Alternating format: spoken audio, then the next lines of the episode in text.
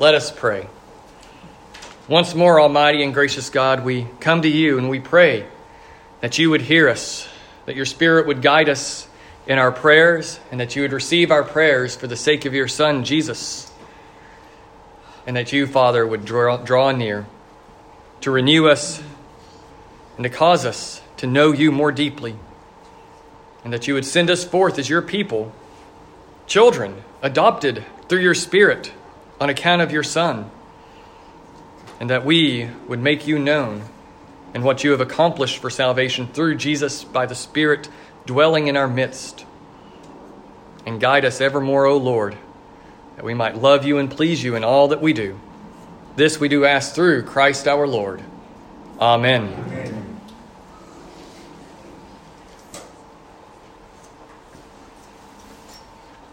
Well, as I said there at the beginning of our service, it's Trinity Sunday the Sunday where we talk about the mystery of the Trinity, where we hear about the mystery of the Trinity, where we come to realize just how deeply enmeshed this doctrine about the reality and nature of God is enmeshed in our prayer book tradition is enmeshed thoroughgoingly within Christianity itself. That it is part and parcel of Christianity. To be a Christian is to believe the Trinity, and to believe in the Trinity is to be a Christian. For why would you believe in such a strange and odd doctrine as the Trinity if you don't believe that Jesus is the Son of God who has died and been raised for our salvation? But alongside that, trying to wrestle and understand what the Trinity took the church hundreds of years to find the right language, the right words to bring out the reality that Scripture was teaching us. So much so that it makes me have a headache sometimes to think about it. Or maybe I have three heads with one ache throughout all three, or maybe it's just one head with three multiple aches throughout it. I don't know. But nonetheless, it gives me a headache to try to wrestle with this idea of the Trinity. But it's there, it's true. It is part and parcel of the reality of who God is. So much so that the Trinity defines the gospel because the gospel reveals the Trinity. To understand the gospel, one must truly delve into the Trinity itself. We'll never comprehend fully, we'll never completely apprehend the meaning of the Trinity. We'll always see something mysterious when we look at it, even in eternity future. When all things have been renewed and we are brought into fullness of fellowship with the Father, Son, and Holy Spirit without sin being in the way, We'll spend the eternity delving the depths of what it means for God to be three persons and yet one God. We'll remain falling more and more deeply in love with the reality of who God is and how His being of three persons accomplished salvation on our behalf. But as we dig into that, I want us to step back for a moment and to think about what we don't believe about God. What we don't believe one God or three gods. When we think about the Trinity, it's easy to fall into three traps. Maybe there's four traps, but really it's primarily three when we speak of the Trinity. The traps are what I call extreme monotheism, tritheism, or the idea of created beings. Now, to be sure, we Christians are monotheists. We believe in only one God. That's what monotheist means one who believes in one God. But within regular monotheism, there is a reality, there is a recognition that there's a depth to who God is. There is a multiplicity, a plurality, a complexity to our understanding of who God is. Not that God is a complex being made of multiple parts, He is spirit and of only one. But there's something unique about God when we study regular monotheism that there's, a, there's room for the mystery. With extreme monotheism, it absolutely hinges on the reality that there is only one person in the one nature of God. And that creates a problem, doesn't it? If God is only one person, then what do we do with the Son and the Holy Spirit, who, throughout all of Scripture, are given divine prerogatives, are given worship, are spoken of as coming from the Father? One way that this was explained in the early church says that God exists in different modes of being, that he wears different masks depending on what kind of activity he's going to do. On one hand, he acts as the Father when he creates all things, and so he has his Father mask on. He's in the mode of the Father. But then when he comes to earth to die for our sins and take on human nature as Jesus, he puts on the Son mask. He enters into the mode of being the Son. But then the Son ascends and has promised to send someone named the Spirit. And so then God changes into the Spirit and comes as the Spirit to dwell amongst us. He can't be all three at once because, in this understanding, this extreme monotheism, there is only one person in the one nature. The fancier name of that is just simply modalism, that God has different modes of being. He has to behave in different ways because he can't be all three persons at the same time. One video that I was watching called this the Clark Kent problem. Clark Kent and Superman can't be in the same place because they're both one and the same person. So, for the father to be the son, he has to jump into his proverbial phone booth and put on his Son cape, as this one commentator said. Just like Clark Kent has to jump into his phone booth in order to become Superman, so to speak, and puts on his cape. And when he does that, Clark Kent vanishes. Clark Kent is no more in that moment as Superman steps forth. And that's what modalism says about God that as the Son comes forth, the Father ceases to be because the Father is the Son, is the Holy Spirit. And so the Father can only appear as the Father, and then he has to change to be the Son. He can only appear as the Father or the Son or the Spirit, but never is he all three at once. And so that's modalism, extreme monotheism. On the other end of the spectrum is tritheism, polytheism, the explicit idea that there are three gods because there are three persons who are given the works of God. And tritheism is just a blatant polytheism which Scripture utterly rejects. Tritheism says, well, we can't understand how one essence can be three persons simultaneously, that these three persons can coexist for all of eternity, that they are co glorious with one another, and so there must really be three gods who share some essence, yes, just like humans share the same essence of being human, but we are distinct individuals. We are not just distinct, we are separate beings of which I can exist without any of you here in this room. Any of you in this room can exist without me. We are not inseparable from one another. And that's what tritheism says about God is that there are three gods who are so separate from one another that they could ultimately exist without each other. But like I said, scripture continually turns against this idea. Throughout scripture, it is only one God. There is none like him. There cannot be three gods because there is only one. And if there are three gods and Scripture is not telling us the truth, then God is not speaking the truth when He says, I am the only one true God. There are none like me who tells the future before it happens, who knows all things, who is all places at all times. The one true God. Tritheism cuts against that with this idea that there are ultimately three gods who are individuals, who are separate from one another. Which leads us to the modern day aspect of that. You've probably never heard of this, but I've been studying it this week called social Trinitarianism. It was a new way of understanding the Trinity in the 20th century, and it errs toward this tritheism because it defines the persons of God as being so distinct and so separate from one another. That they have three separate wills and three separate personalities, and therefore, ultimately, pushing it too hard to the extreme become three separate beings.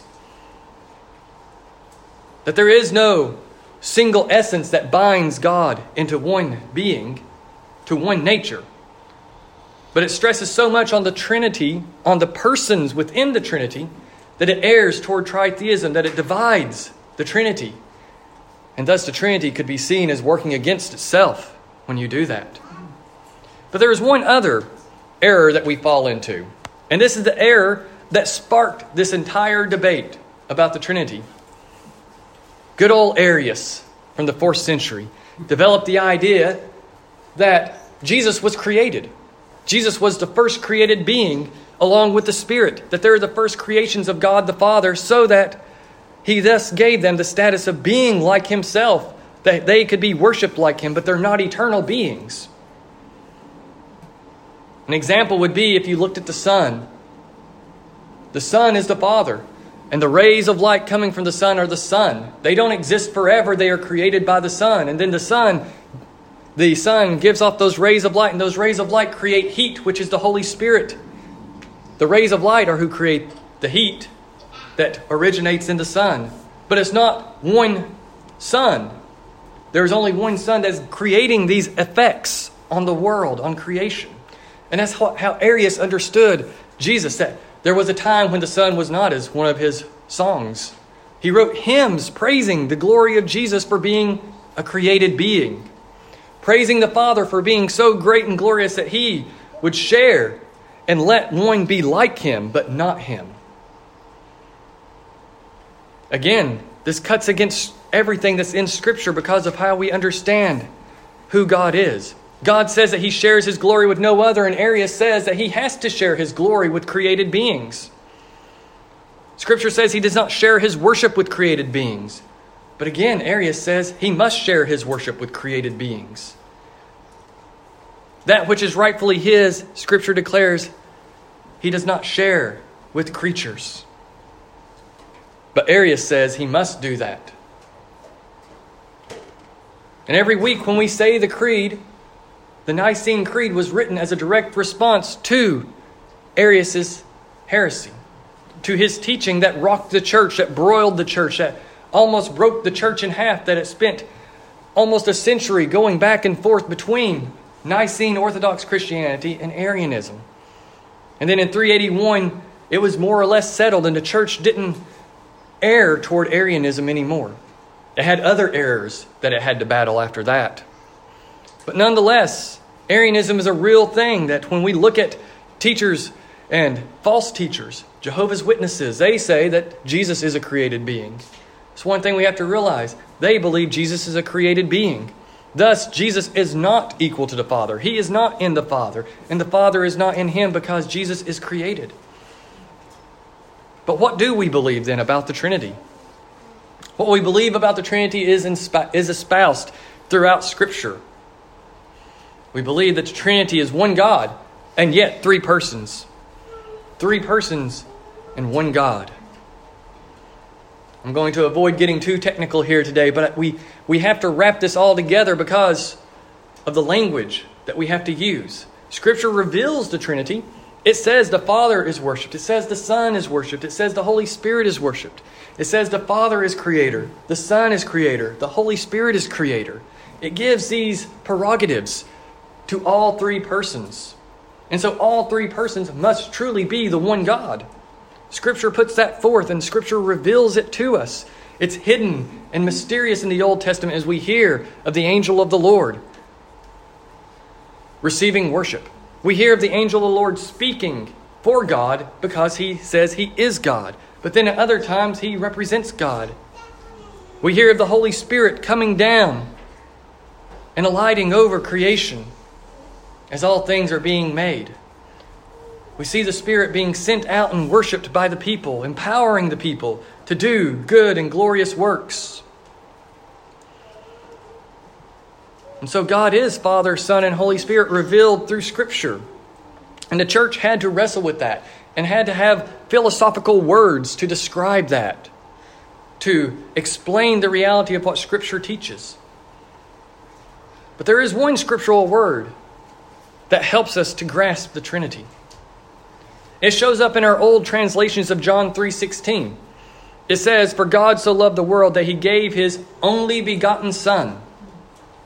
Modern translations leave out the word begotten because they did word studies and some modern translators became convinced that it doesn't relate back to the word in the Greek that means only and begotten. They think that it means only and unique. And so, too many modern translations have lost this word begotten because that safeguards the reality of who Jesus is, we realize. Now, Scripture can still be read and understood to be saying Jesus is truly God without that word begotten, but I think it's very important, and I wish our translators would put it back into Scripture to remember that little word, begotten. Because when someone is begotten of the Father, of a Father, they share an essence with that Father. My dad is a human, and therefore, because I am begotten from my dad, I too am a human being. I came into existence because I was begotten, but Jesus does not. The Son of God does not become into existence because God is an eternal being. And so that begottenness does two things. It says that Jesus has the same essence as the Father, just as a human son shares the same essence with his Father. But when it comes to a God who has always existed, there was never a time when the Son didn't exist. And so it is an eternal begottenness of the Son. The Son is eternally begotten from eternity past, always and forever. There was never a time when the Father was not without his Son, and there was never a time when the Son was not without his Father, because God is an eternal being, which of course breaks our brains. What does eternality mean exactly? It doesn't just mean timelessness, it doesn't just mean existing without end, but it means existing forever and always. Before anything else existed, God was, God is, and God is the one to come Father, Son, and Holy Spirit. And so, begottenness of the Son means the Son is truly God, of one nature, of one being with the Father. As the Athanasian Creed says later on, that we'll say this day that the Father eternal, the Son eternal, and the Holy Ghost eternal. But there are not three eternals, there is only one eternal. That is what it means for God to share the one essence into three persons, that each person subsists and exists with this singular essence of who God is, of what it is to be God. But they are not separate individuals. There's only one essence in the three persons. And the three persons thus share one will with one another, that they share one action with one another, that as one acts, the others act. As one wills, the others will. One of the struggles that we have when we think of God being three persons is that our modern definition of person as an individual who has its own distinct will and can act autonomously from others. That's not what we mean when we speak of persons within the Godhead, because God is an eternal being and different. We are separate individuals. God and his three persons are not separate individuals, they are distinct. The Father being unbegotten, the Son being begotten, and the Spirit proceeding. Those are the three individual attributes of each person of the Trinity. The Father is the unbegotten one, the Son is the begotten one who is begotten of the Father, and the Spirit is the one who proceeds from the Father and the Son. And thus, all three are God. All three are equally God. If you put them together, you have the same amount of God as if you as if when you look at them individually. There is only one God. And John teaches us that. Throughout his gospel, he teaches us that. He teaches that from the very first verse of his gospel. He says, In the beginning was the Word, and the Word was with God, and the Word was God. There is never a time when the Word was not. And there is never a time when the Word was not God. There was never a time when the Word was not with God. John begins right away with that mystery of the begottenness of the Son. That the Son has always been with the Father. And likewise, the Spirit has always been with the Father, who John brings out thoroughly here in John 3 when he says that we must be born of water and the Spirit, connecting it all back to baptism, just like Matthew 28 does with the Trinity. The Trinity, the Father, the Son, and the Holy Spirit claim us in baptism. And thus we must be born of water and the Spirit, and the Spirit gives us new birth that we would go forth into the new life that is God's life. Because Jesus later will say that He gives eternal life, the life which He had with the Father. He gives freely to us in salvation. And who gives us that life but the Holy Spirit pours it into us? And thus, only God can bring us that life. And thus, the Spirit is God. The Spirit brings the life of God into us by the work of Jesus. The Father wills this and is desirous for this to be, and freely gives His eternal life into us who believe.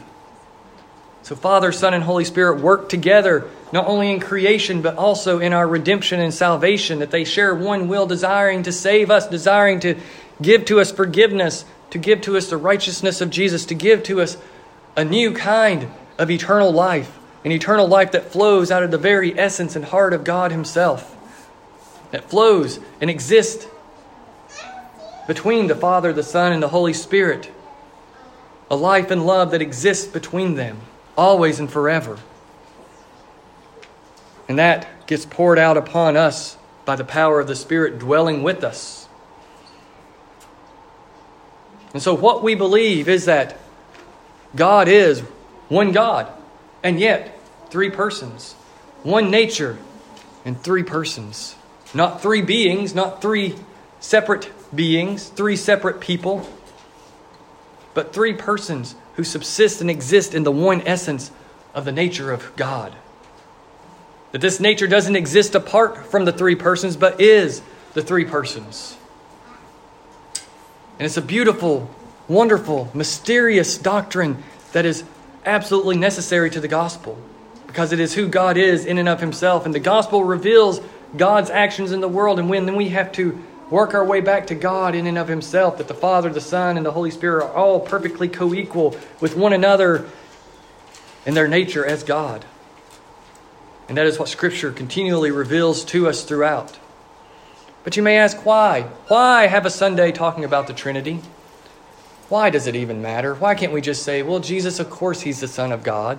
What that means doesn't matter, as long as we can say he's the Son of God. And the Holy Spirit is God. But what does it matter if we don't understand that the Holy Spirit is an actual person within the Godhead? But why can't the Holy Spirit just be a force that enables us to do the things that God wants us to do? Why can't the Holy Spirit just be an it instead of a he? It matters because this is who God is. It matters because God, as John will tell us in his first epistle, is love. Love doesn't exist as an essence without there being a multiplicity of persons for that love to be shared amongst. Love is always self giving. I'm not talking about romantic love or friendship love or even familial love, but I'm talking about the caritas of God, the self giving love that is who God is. For John says love is defined by God in giving his Son to die for sinners. That God is love and he shows forth his love by giving the Son to reveal to us his love that exists from eternity past within himself. That the Father loves the Son and the Son loves the Father and the Father loves the Spirit and the Spirit loves the Father, and the Spirit loves the Son as the Son loves the Spirit, and that there is a self giving love that exists in between the persons of the Trinity, flowing back and forth amongst them as the, Spirit, as the Father loves the Son, the Spirit sees the Father love the Son, and vice versa. The Spirit observes the love between Father and Son, just as the Son observes the love between Father and Spirit, and the Father observes the love between the Son and the Spirit as they all go back and forth in a loving communion of being.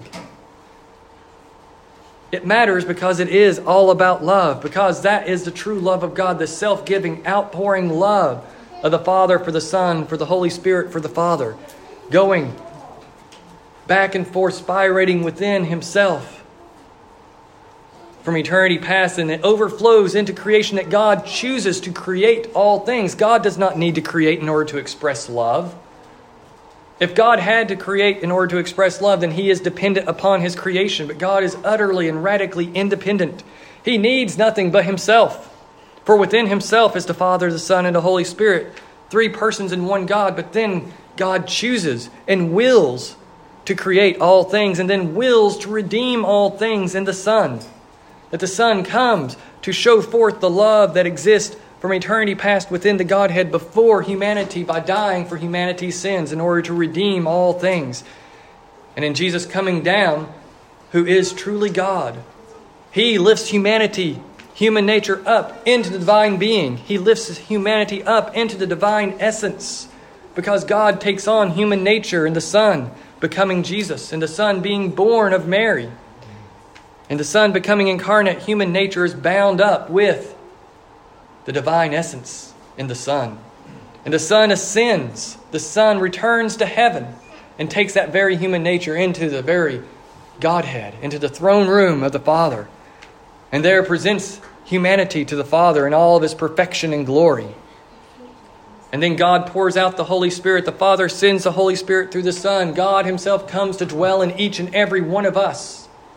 Not just an ordinary power of God, but God Himself in the person of the Holy Spirit dwells within us, each of us, that we would be united to Christ and thus united to the humanity that is in heaven. For the Spirit to not be God means that we cannot be united to Christ. For the Spirit to not truly be God, we cannot receive the love of God through Christ into our hearts. The divine, eternal, perfect love that the Father has for the Son comes to us through the Spirit's dwelling within us because He has observed it and He has received it Himself. And thus we can receive the very divine love of God because the Spirit dwells within us, binding us all together, not merely as individuals, but that we would become a great and glorious temple before the Lord, that God Himself dwells in by the Spirit. The Spirit comes to be with us. And that's why it matters that we understand the Trinity as one God and three persons who are co equal in glory and co equal in eternity and co equal in equality. That they are all equal with one another. One is not greater than the others, and the three together are not greater than the individuals. It's the mystery of the Trinity, and it matters because salvation itself hinges on God being a Trinity. Jesus must truly be God in order to take away our sins completely from the Father, from before the Father's face. The Holy Spirit must truly be God in order to bring that forgiveness into us and to bring us into the full and complete presence of the Father and the Son. And so, the Trinity is revealed by the gospel because the Trinity determines the gospel. The Trinity defines the gospel. God, acting in Trinity as Father, Son, and Holy Spirit, defines that God is going to save us and redeem us and give to us Himself. Because the Spirit dwelling in us means God Himself is in us and with us and beside us and guiding us always. Just as the Son is God Himself who died upon the cross to remove our sins in order that we would be redeemed and forgiven. And the Father is God Himself, for He is the one who sends the Son and sends the Spirit in order to accomplish these works in us and for us. The Father loves us as the Son loves us, as the Spirit loves us. And the Father desires for our renewal by sending the Son and through the Son, the Spirit, to renew our hearts and our minds. And so let us fall more deeply in love with our Trinitarian God because it matters that He is a Trinity. It matters that the Father, the Son, and the Holy Spirit are equal in glory and majesty with one another because our salvation depends on it. Our renewal depends on it. Our life depends on it. Amen. That God is a Trinity who is love and pours that love on us because He is a Trinity of persons within the one being of God. And so the mystery is spoken. I'm sure we're all a little more confused, but I hope that we're all also encouraged to realize that God Himself has dwelt amongst us, that God Himself dwells in us by the union of the Spirit coming to dwell with us by His being poured out. So may we rejoice and may we walk forward knowing that God Himself is with us always and forever because He is a trinity of persons, and yet one God, in the name of the Father and the Son and the Holy Spirit. Amen. Amen.